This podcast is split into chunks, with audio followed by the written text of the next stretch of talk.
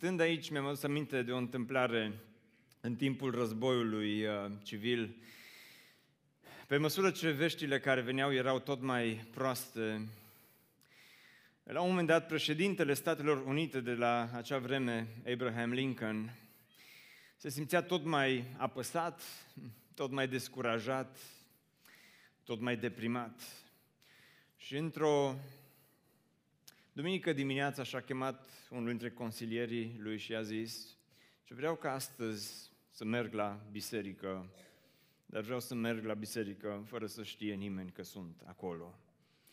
Așa că s-a îmbrăcat oarecum mai simplu și împreună cu cel care era consilier la acea vreme, au ieșit pe o ușă secundară din Casa Albă, au mers la o biserică din zonă, au intrat în biserică tot pe o ușă secundară, s-au așezat undeva în spate să nu-i uh, recunoască nimeni și au ascultat tot ceea ce se întâmplă acolo.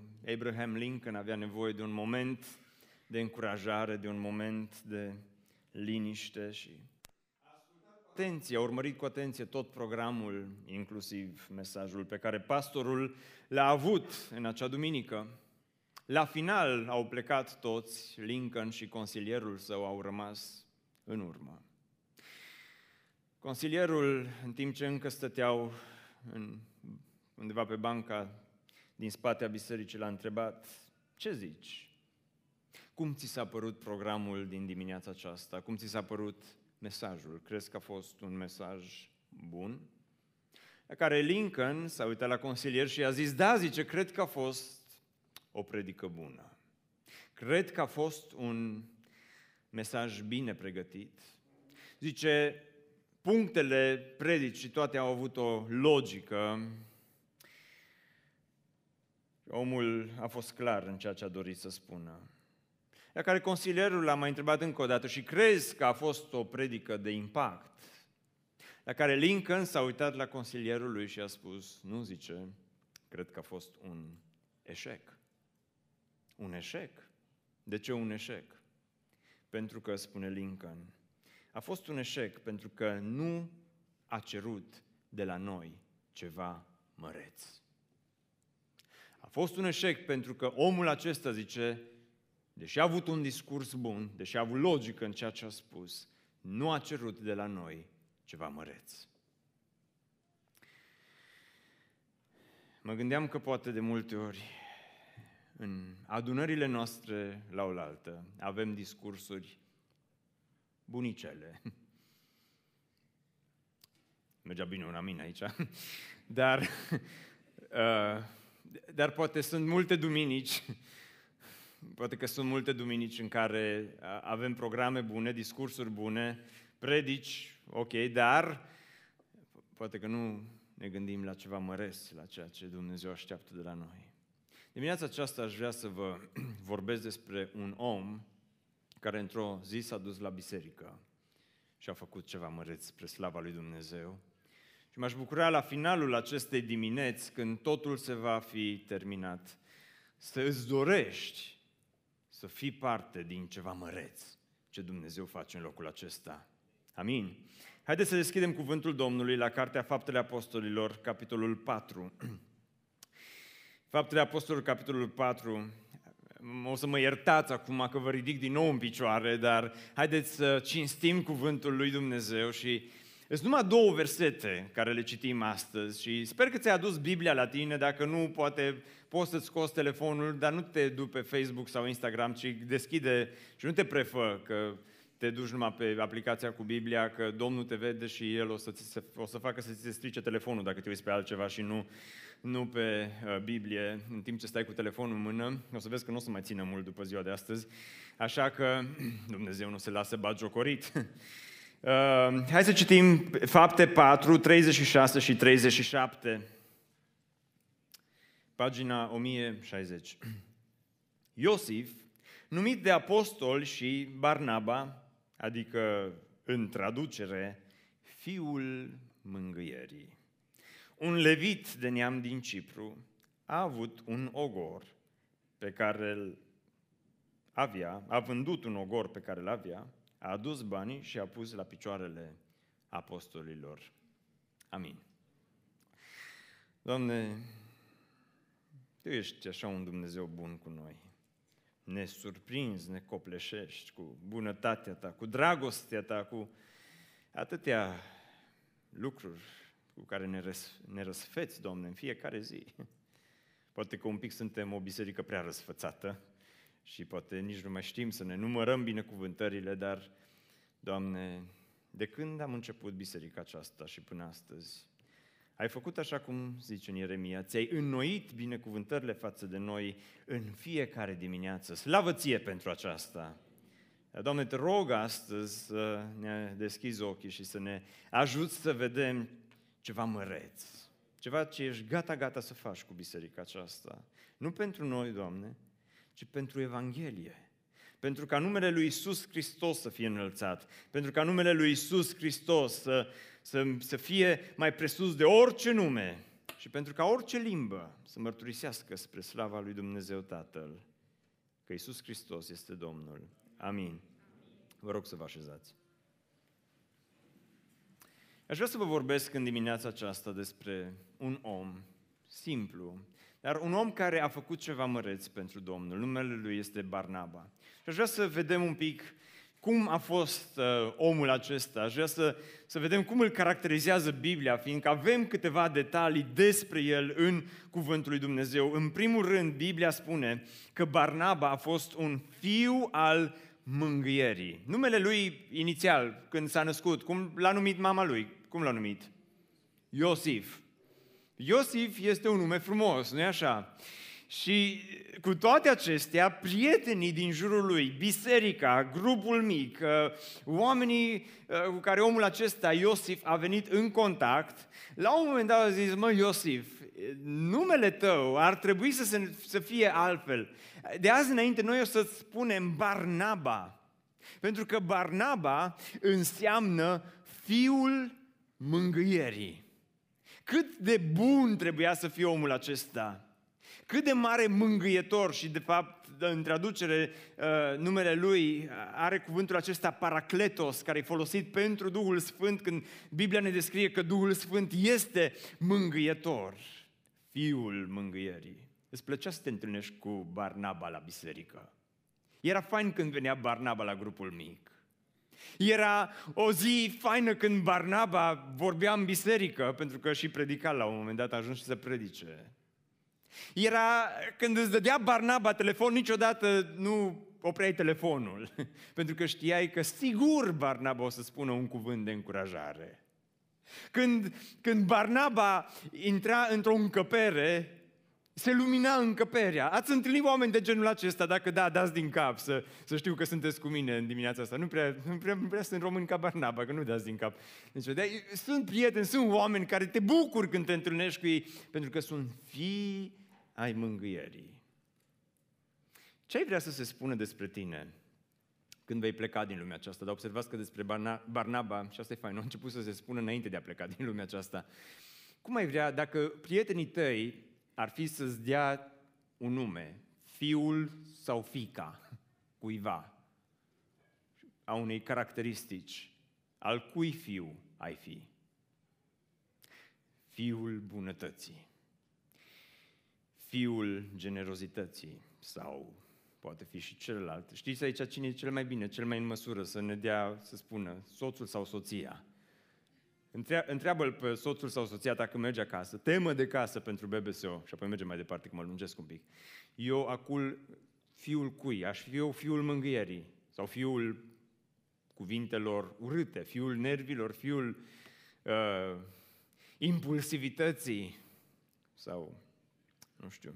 Dar cum ai vrea? Barnaba era fiul mângâierii, ce frumos. Dar nu doar atât, dar în fapte 11 ni se descrie mai departe, spune că Barnaba era un om, spuneți voi cu voce tare, era un om bun un om bun, știai că te poți baza pe el, știai că te poate ajuta, știai că e acolo lângă tine. Mare lucru să fii un om bun, că hai să spun ceva, indiferent cât de mult ai, indiferent cu ce te dai mare astăzi, indiferent cât de multe bogății sau lucruri ai agonisit în lumea aceasta, oamenii o să-și amintească nu, despre, nu de ce ai avut, ci de ceea ce ai fost. Asta o să conteze dacă ai fost bun sau n-ai fost bun pentru cei din jurul tău. Nu doar că era un om bun, dar mai mult era un om plin de Duhul Sfânt și de credință, căci Barnaba era un om bun și plin de Duhul Sfânt și de credință. Când Pavel s-a întors la Domnul și s-a dus prima dată la biserică, nimeni nu l-a ridicat în picioare, cei mai mulți nu știau ce să facă cu Pavel.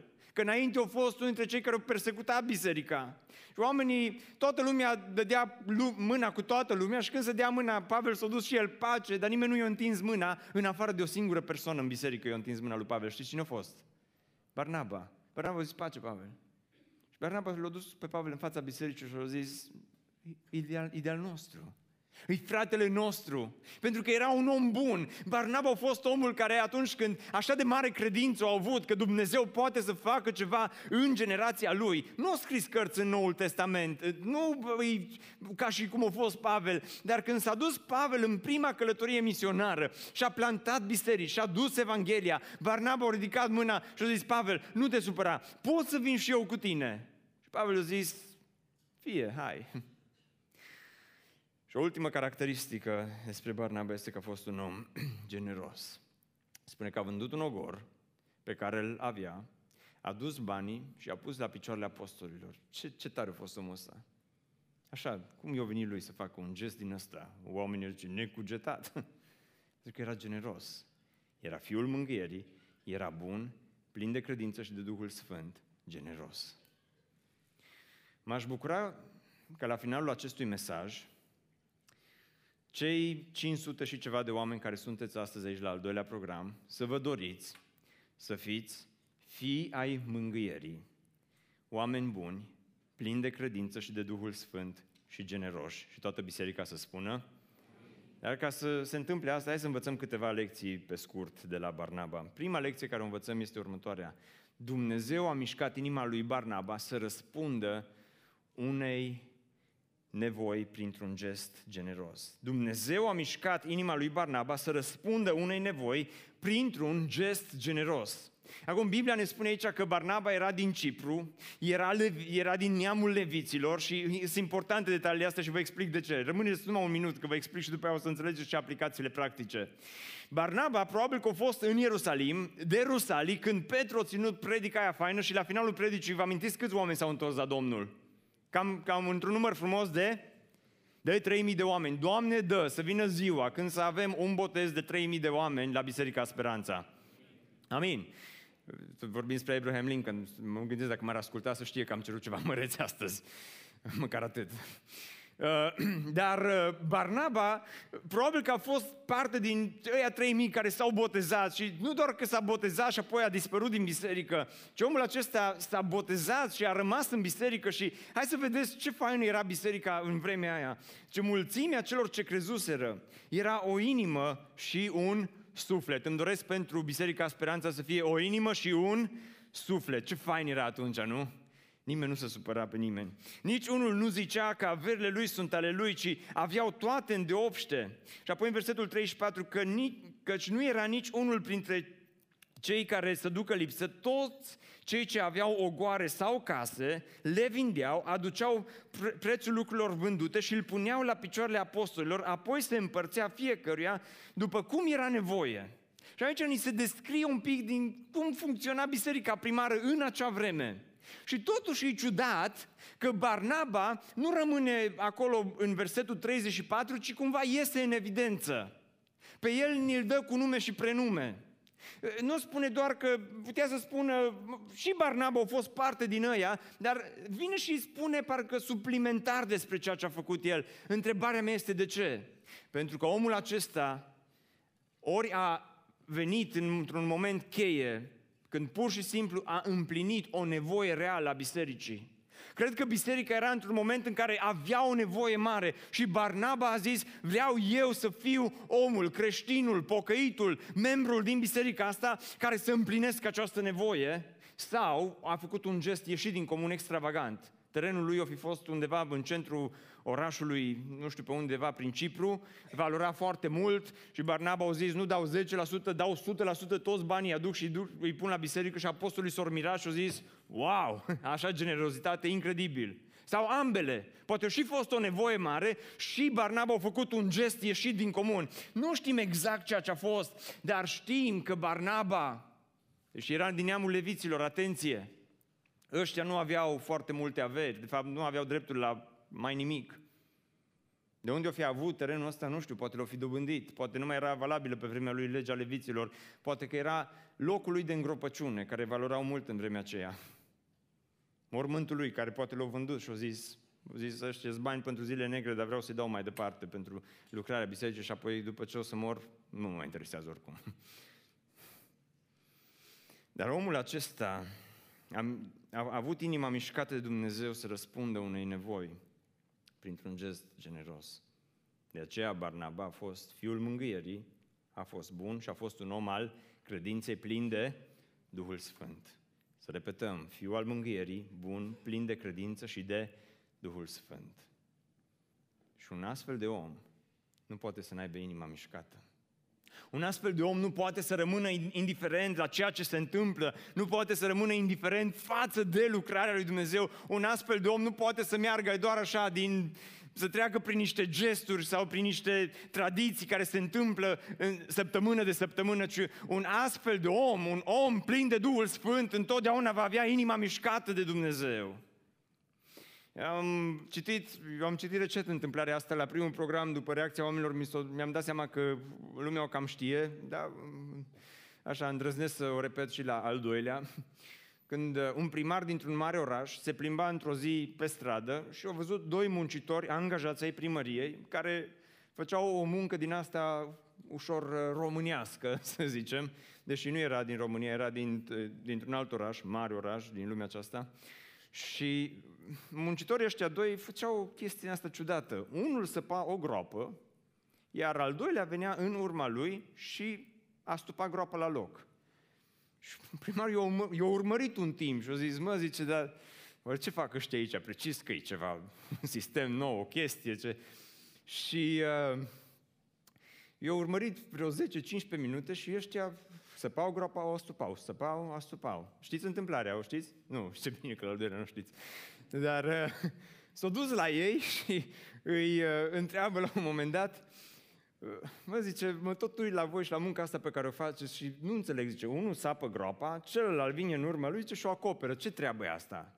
Domn primar zice, noi suntem angajați la primărie și în mod normal suntem o echipă de trei persoane. Unu sapă groapa, al doilea plantează un pom, al treilea astupă groapa. Al doilea s-a îmbolnăvit și nu poate să vină astăzi la lucru, dar noi ne-am prezentat la serviciu și ne facem, zice, treaba în continuare. Îmi place de voi la al doilea, că nu prea sunteți la curent cu astea. Dar mă gândeam citind această întâmplare că de multe ori se întâmplă la fel și în biserică. Nici nu mai observăm cine ce ar trebui sau cine ce face. Uh, săpăm gropi, astupăm grop și la sfârșit am scris pontajul, am plecat acasă, noi ne-am făcut uh, meseria. Dragilor, Dumnezeu așteaptă de la noi nu doar să facem niște gesturi din acestea, doar să trecem prin niște gesturi obișnuite, ci Dumnezeu așteaptă de la noi să fim oameni plini de credință credință și de Duhul Sfânt care să facem ceva de impact săptămână de săptămână. Amin. Și pentru asta trebuie să ai inima mișcată. Barnaba a avut inima mișcată. Dar al doua lecție care o învățăm de la Barnaba este următoarea. Inima lui Barnaba era legată de Dumnezeu și nu de lucruri. Omul acesta avea în el o pasiune pentru Hristos. Hai să vă zic ceva. Imediat o să vorbim despre campusul BBSO, spoiler alert. Dar nu vă speriați, de aia predică despre Barnaba când e trebuie bani și de aia, dar asta vine un pic mai târziu. Uh, în caz că v-ați întrebat, subtil ca elefantul astăzi. Dar, uh, dar nu, nu, nu de asta, serios, nu ăsta e lucru principal, deci o să vedeți imediat că avem nevoie și de bani. Dar, dar nu ăsta e lucru principal, lucru principal știți care e? Să nască Dumnezeu în biserica asta, în fiecare dintre noi, o pasiune pentru Hristos nemai întâlnită până acum.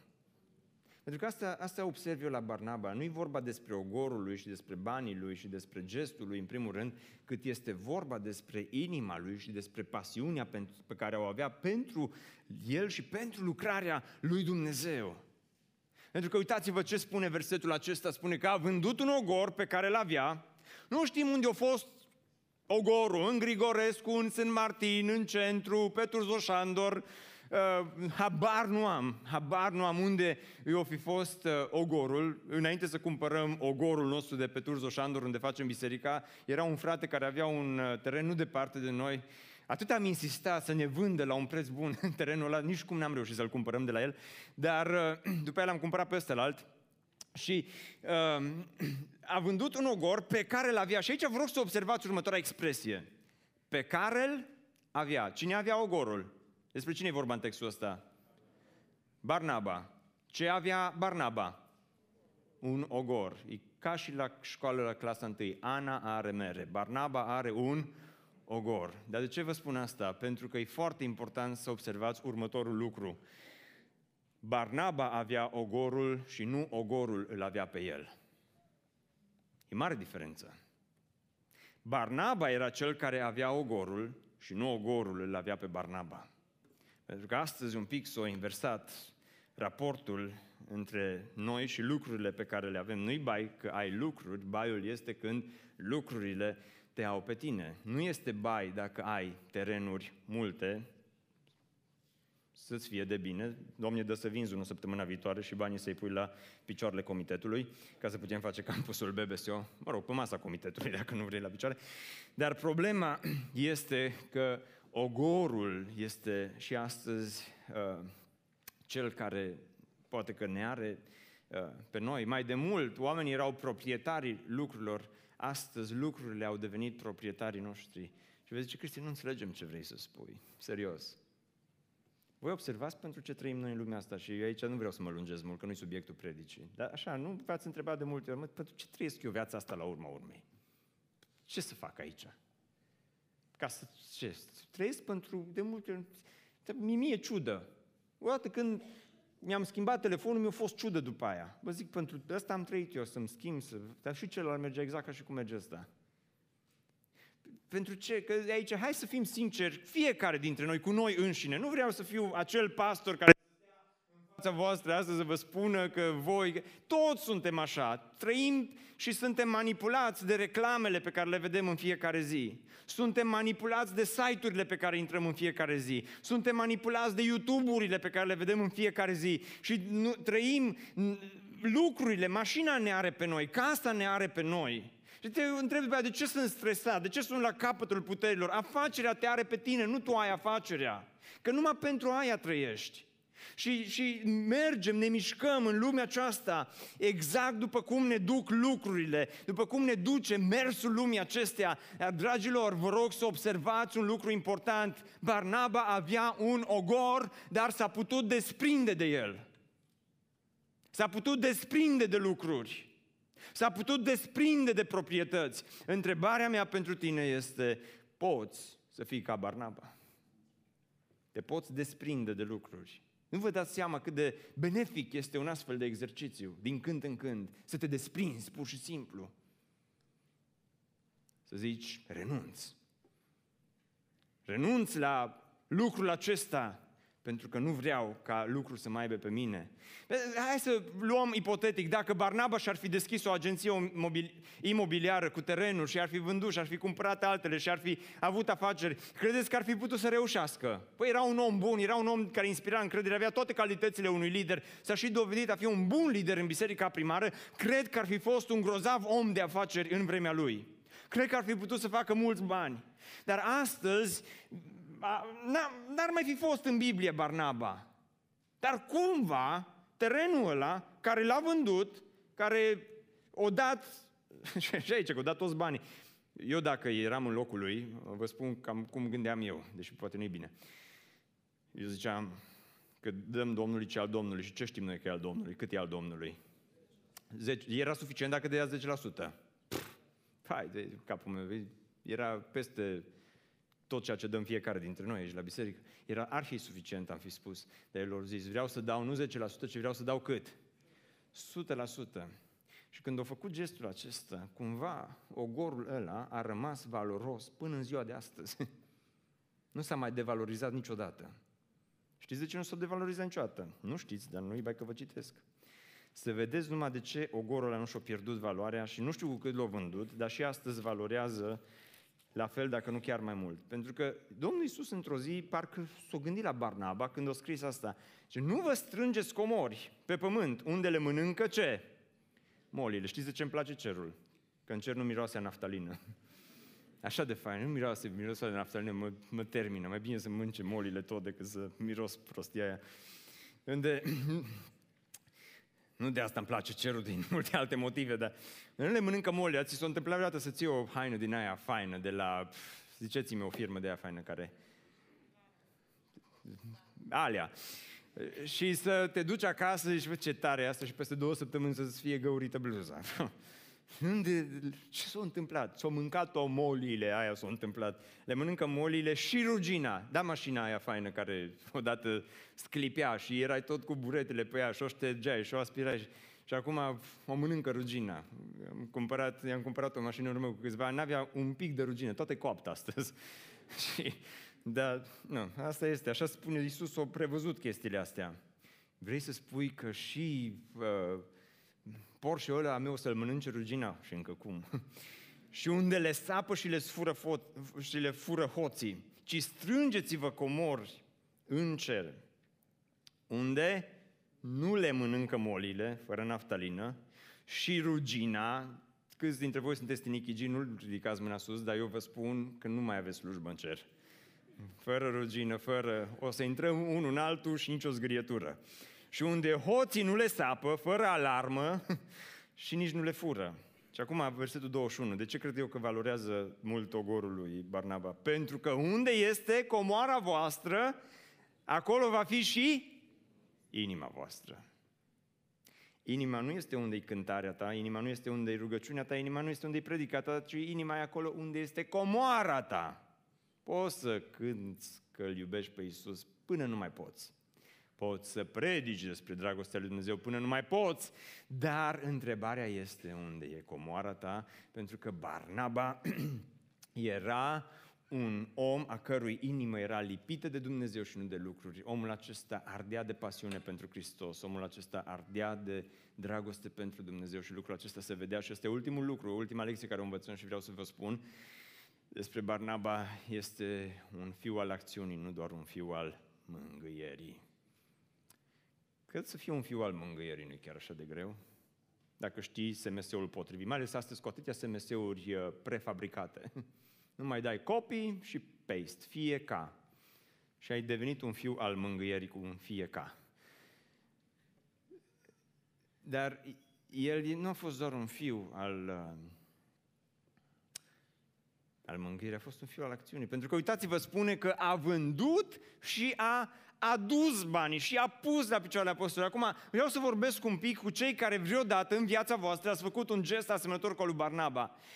Îi fain după ce faci gestul respectiv, dar e teribil de greu până când îl faci, până când ai zis vreau să vând chestia asta și banii să-i dau pentru Domnul și te vezi cu banii în mână și îți trec tot felul de gânduri prin cap. Mă, ajunge și 90% să dai pentru Domnul, dar măcar 10% ține pentru tine. Ajunge și jumătate jumătate e ok. Sau lasă că poate săptămâna viitoare îi dăm, nu zicem că nu-i dăm, dar poate, poate peste două, poate peste trei, poate peste... Bă, și așa, așa am citit noi în versetul 34 că au fost mulți care au vândut și care au dat, are biserica bani destui acum, putea zice Barnaba, lasă că vin eu la anul când n-avea atâția. Putea să spună asta. A fost un om al acțiunii. E așa de simplă povestea lui. Povestea lui e în felul următor. Barnaba a avut un ogor, l-a vândut și a dus banii pentru nevoile bisericii. Punct. Ce fain. Pentru că așa de ușor e să spui, o să mă implic în lucrarea lui Dumnezeu după. Cam așa, după. După ce? Păi după ce îmi cresc copiii și se realizează copiii. După ce mi-am cumpărat mașina, după ce mi-am terminat casa, după ce o să uh, termin curatele la bancă, după ce venim din concediu. Pace la toți cei care sunteți în concediu și ne urmăriți de pe plajă în momentele acestea. Domnul să vă binecuvinteze. Uh, dar, uh, da, o bună parte să plecați. după ce o să scăpăm și o să ne fie și nouă mai ușor, după ce o să mai avem un ogor, că ăsta putem să-l multiplicăm și după aceea vom face. Barnaba zis, nu, zice, vreau să fiu un om al acțiunii și nu doar un fiu al mângâierii, un fiu al acțiunii, un om care îl vezi acolo că se duce până la capăt și nu ține nimic pentru el. Atâta mângâiere primesc și primim zilele acestea când suntem implicați în ceva măreț aici în biserica aceasta. Atâția oameni mă sună să-mi spună, mă rog pentru voi, ne rugăm pentru biserica aceasta, așa mă mângâie și mă bucur când sunt mulți care se roagă. Chiar am un prieten bun, lui a și spus, mă zic, mulțumesc frumos de rugăciuni, dacă ai avea și niște bani ar ajuta și mai mult. pentru că zic, noi ar trebui să ne rugăm ca și cum totul ar depinde de Dumnezeu, dar trebuie să dăruim ca și cum totul depinde de noi. Așa că, uh, de azi încolo nu mă mai sună nimeni să spună că se roagă. dar, uh, dar acesta este Barnaba un fiu al mângâierii, un om bun, plin de credință și de Duhul Sfânt, un om generos, care n-avea inima lipită de lucrurile din lumea aceasta, ci avea lipită de Dumnezeu, un om al acțiunii. Și vreau să vă spun că zilele acestea, noi ca și biserică suntem implicați în ceea ce numim astăzi operațiunea Barnaba. Vreau să vă prezint în dimineața aceasta operațiunea Barnaba la BBSO. Despre ce este vorba? În urmă cu 2 ani de zile, câți dintre voi ați fost aici în urmă cu 2 ani de zile? Mă bucur că v-ați întors. Mai mulți decât m-am așteptat. Uh, am cumpărat un ogor, nu de la Barnaba, uh, dar de la altcineva, pe strada Turzo Șandor. Era cu tot felul de clădiri pe el, avea un mic uh, turn Eiffel, uh, care între timp a dispărut și între timp ogorul nostru a devenit șantier și în luna martie, pe la final, arăta ceva asemănător. De fapt, asta cred că e mai degrabă prin aprilie, când ploua și între două ploi am făcut poza aceasta, sau cineva a făcut poza aceasta. Și cu ajutorul lui Dumnezeu, șantierul nostru, încetul cu încetul, devine campusul BBSO. Slavă Domnului! Așa arăta în această dimineață șantierul BBSO, la, în 21 a 7 la ora 7 și 32 uh, dimineața e, e încurajator ceea ce se întâmplă acolo și vă chem să veniți la rugăciune joi de la ora 8 și jumătate. Și ca să terminăm șantierul acesta, mai avem nevoie și acum urmează partea mai grea a predicii, mai nasoală, dar noi ne dorim să terminăm șantierul acesta până în 20 ianuarie 2020. Acum, ca să fie bine în ianuarie, trebuie să fie un pic nasol în iulie. Așa că asta e partea nasoală din iulie, care vă rog să veniți împreună cu mine, bine? Dar termin repede. Mai avem nevoie de încă 2 milioane de lei. Și acum deja unii veți zice, oh, iară bani, dar nu numai despre bani vorbiți. Alo, în biserica primară, lucrarea, dacă ați observat, se făcea tot cu bani, pentru că erau mulți care mergeau și erau generoși și dădeau lucrarea Domnului. Când au fost mari treziri spirituale, când au fost uh, uh, uh, oameni mulți care s-au întors la Dumnezeu, când au fost vremuri de înviorare, când au fost lucruri faine care s-au întâmplat, întotdeauna lucrarea Domnului s-a făcut cu mulți bani. Și așa se face și în cazul nostru. Mai avem nevoie de încă aproximativ 2 milioane de euro. Ce înseamnă 2 milioane de euro? Vreo 20 de persoane care să dăruiască 100 de mii de euro. Și eu mă rog ca în următoarea lună să vină cineva la Biserica Speranță și să spună uite Cristi, Dumnezeu mi-a pus pe inimă să fac un gest ca și lui Barnaba și vreau să dau pentru lucrarea bisericii 100 de mii de euro. Mă rog să fie cineva, cel puțin o persoană. Nimeni nu a zis amin, dar vă înțeleg, stați liniștiți, nici eu. Uh, 200 de persoane, asta înseamnă 200 de persoane, că dacă ziceai amin erai singurul, singur, sigur te căutam la final. Dar, dar uh, asta mai poate să însemne încă 200 de persoane care să dea 10.000 de euro eu mă gândesc, nu știu cât o fi valorat terenul lui Barnaba, dar mă gândesc că pe acolo o fi fost pe undeva, poate la valoarea asta. Și dacă ar fi 200 de Barnaba la Biserica Speranța, vă dați seama că am strânge toți banii de care avem nevoie ca să putem să terminăm proiectul acesta. Sau 1000 de persoane care să dăruiască 2000 de euro, sau 100 de mii de persoane care să cumpere cărămida BBSO.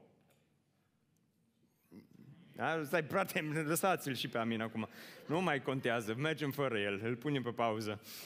Nu, mă, nici nu mai am așteptări din astea pentru restul predicii de la voi. Da? Până aici Dumnezeu ne-a ajutat, ați văzut, sunt lucruri faine și vă spun, ceea ce se întâmplă la șantierul BBC în momentul de față este un miracol. Dă înapoi poza cu uh, clădirea din dimineața asta. Ceea ce vedeți acolo, în, în ianuarie n-aveam nici bani, n-aveam nici firmă de construcții, n-aveam nici nimic care să ne pregătească să începem lucrările și din ianuarie până la mijlocul lunii iulie să avem asta, slavă Domnului pentru că a făcut un miracol în mijlocul nostru. Amin. Dar miracolul acesta s-a întâmplat pentru că pe parcursul acestor, acestor luni au fost câțiva Barnaba din BBSO, oameni, unii mai mici, alții mai mari, unii mai copii, alții mai tineri, alții mai studenți, dar Barnaba, după posibilitățile lor, care au venit și au spus, vreau să fac ceva mărâți pentru Dumnezeu. Cum vom merge de aici înainte? Greu vom merge pentru că mai avem doar 50.000 de euro. Și până la, în următoarele trei săptămâni ne mai trebuie încă 350.000 de euro. Pentru ce? Ca să finalizăm lucrări, lucrările la structură, avansul la acoperiș și avansul la tâmplărie. Avem firma care ne face acoperișul, așteaptă avansul ca să poată să înceapă. Avem uh, firma care ne face geamurile, Domnul să binecuvinteze, uh, gata, gata și ei să înceapă. Și uh, firma care lucrează structul acolo trebuie să-și termine ce au ei de făcut și pentru asta ne mai trebuie acești bani, care sunt mulți într-o lună de zile, nu? Dar hai să vă spun care e operațiunea Barnaba, să vedeți că Domnul să ne ajute să-i strângem. Cum? Operațiunea Barnaba este următoarea. Astea sunt trei lucruri care trebuie fiecare. Da? Dacă ai dormit până acum sau ai fost pe Instagram, pe Facebook, Domnul să te cerceteze, să te ierte, vină împreună cu noi. Pentru că e important ca și tu să fii un fiu al acțiunii și nu doar un fiu al mângâierii. Un fiu al acțiunii, nu doar un fiu al mângâierii. De aici încolo, dragilor, este important ca fiecare dintre noi să ne implicăm cât de mult putem în lucrarea lui Dumnezeu.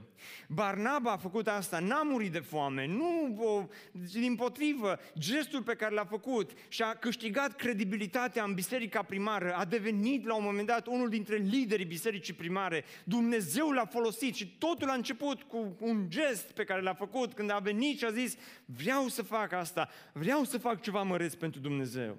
Vreau să te întreb, tu ai făcut vreodată ceva măreț pentru Dumnezeu? Pentru că Dumnezeu ne-a ajutat să ajungem până aici.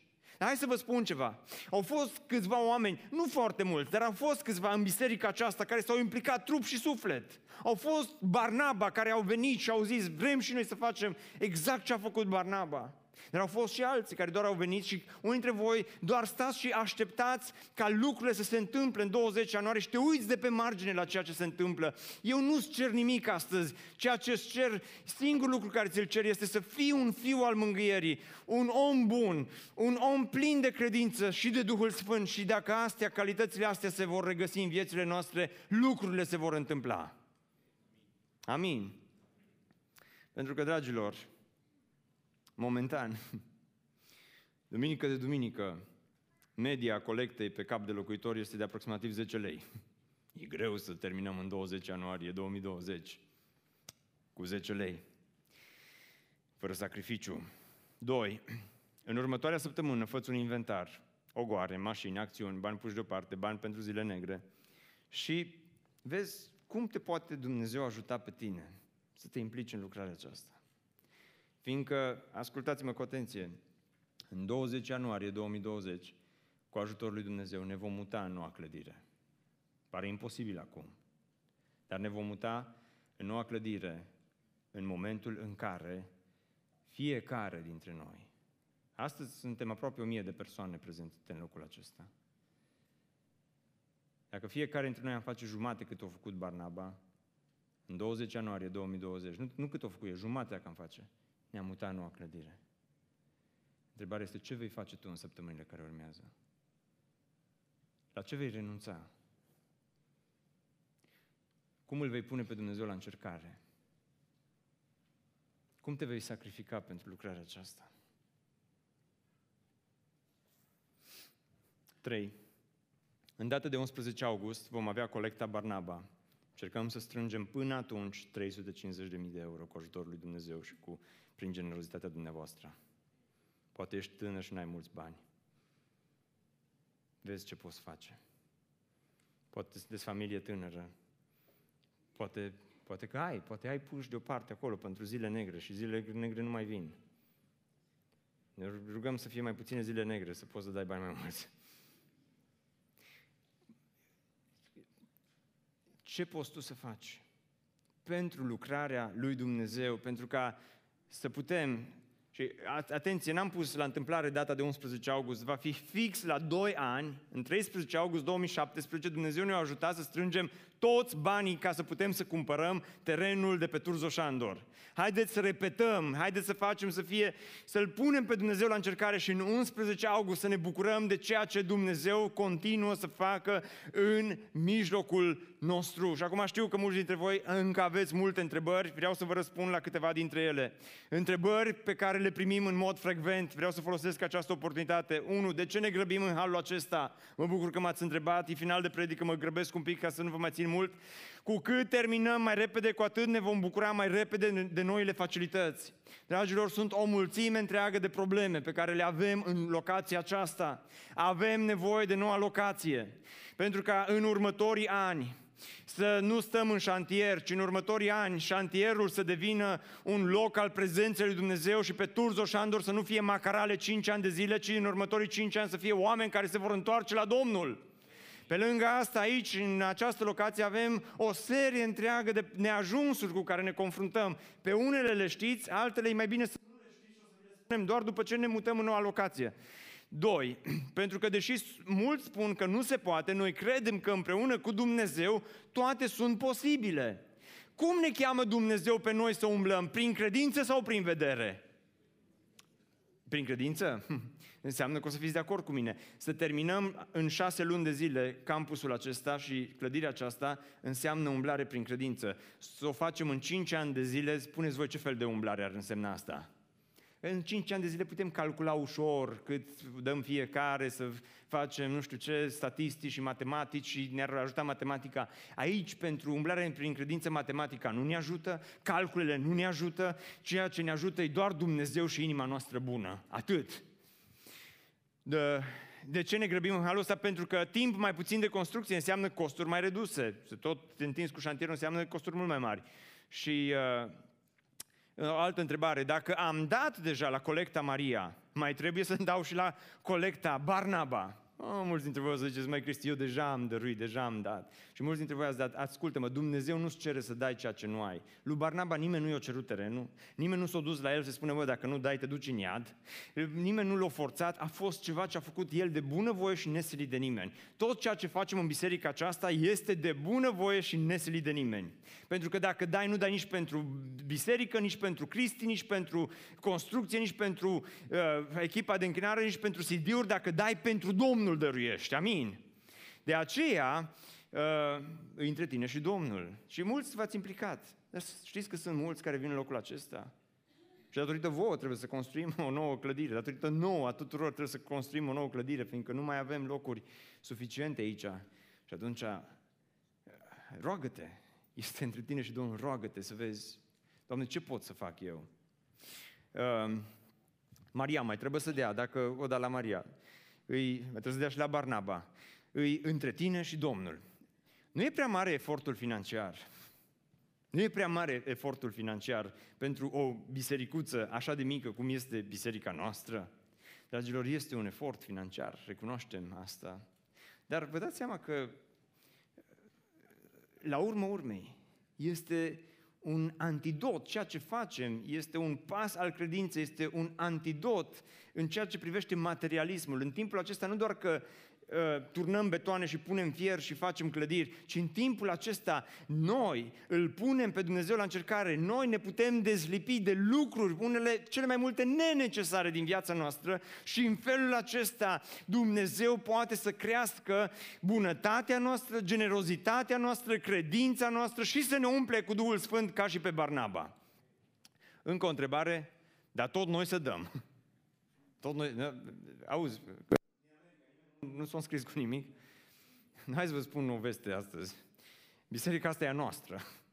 E normal când construim ceva pentru noi, noi să susținem, noi să mergem înainte, noi să fim oameni ai credinței. Pentru că până acum poate ne-am tot așteptat să vină din stânga, din dreapta și dacă sunt oameni din stânga, din dreapta care ne urmăresc online și vor să dea, Domnul să vă binecuvinteze, cu bucurie o să vă dăm o chitanță pentru dărnicea voastră. Dar, în primul rând, responsabilitatea este a noastră, a bisericii, ceea ce avem să punem în mâna lui Dumnezeu și cumva, nu știu cum, Dumnezeu va multiplica ceea ce noi îi dăruim și cu ajutorul lui Dumnezeu vom reuși să finalizăm, pentru că asta este ultima întrebare. Vom reuși, Cristi, să strângem toți banii de care avem nevoie și să finalizăm la timp? Dacă fiecare dintre noi, săptămâna aceasta, luăm textul acesta cu Barnaba și îl mai citim o dată, de două ori, de zece ori și ne rugăm, Doamne, ajută-mă și pe mine să fiu ca Barnaba. Ajută-mă să fiu un fiu al acțiunii și dacă va exista acel ceva în viața ta pe care îl vei lua, de care te vei dezlipi și pe care vei spune, Doamne, vreau să pun asta în mâna Ta. Să n-ai niciun dubiu că Dumnezeu ne va ajuta ca în data de 20 ianuarie 2020 să intrăm în noua clădire. Amin. Barnaba a avut un ogor, l-a vândut și banii i-a dat pentru nevoile bisericii. Atât au fost tot. Destul de simplu. Doar că ogorul lui valorează mult și astăzi. Anania și Safira au avut un ogor, l-au vândut. O parte din bani i-au dat pentru biserică și pentru restul au mințit. Ogorul lor nu mai valorează mare lucru astăzi. Domnul să ne ajute să fim ca Barnaba.